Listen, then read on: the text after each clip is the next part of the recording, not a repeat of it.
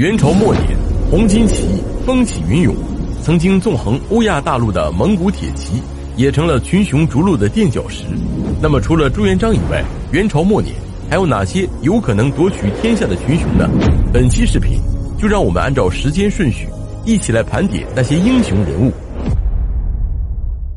首先就是开启元末红巾起义大潮的韩山童与刘福通。元朝末年，政治黑暗，官僚腐败。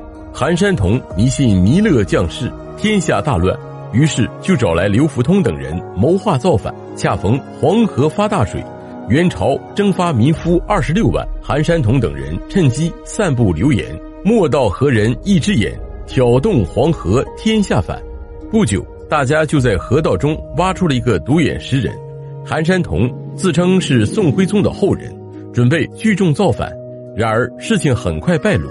韩山童也因此遇害，刘福通则在颍州起兵，自称湘军，兵力迅速扩张到了十万之众。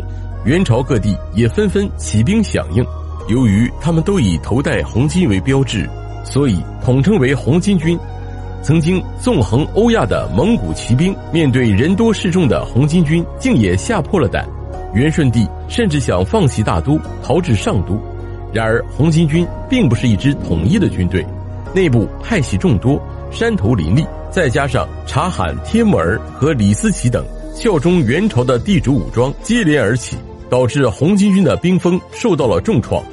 一千三百五十五年，刘福通迎立韩山童之子韩林儿为皇帝，定国号为宋，改元龙凤。然而，韩林儿虽为皇帝，实际上只是一个吉祥物，各地红巾军只是把他当成了名义上的共主。五年后。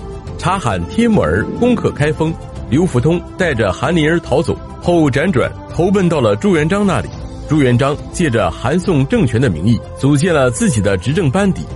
在击败陈友谅之后，还让韩林儿封自己为韩宋的吴王。一千三百六十六年，韩林儿被溺死于瓜州江中。徐寿辉是陈友谅的旧主，他本名是徐真一，齐州罗田县人。刘福通造反以后。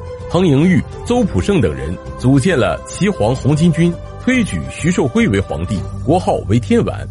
徐寿辉虽然是皇帝，但实际上也是个吉祥物。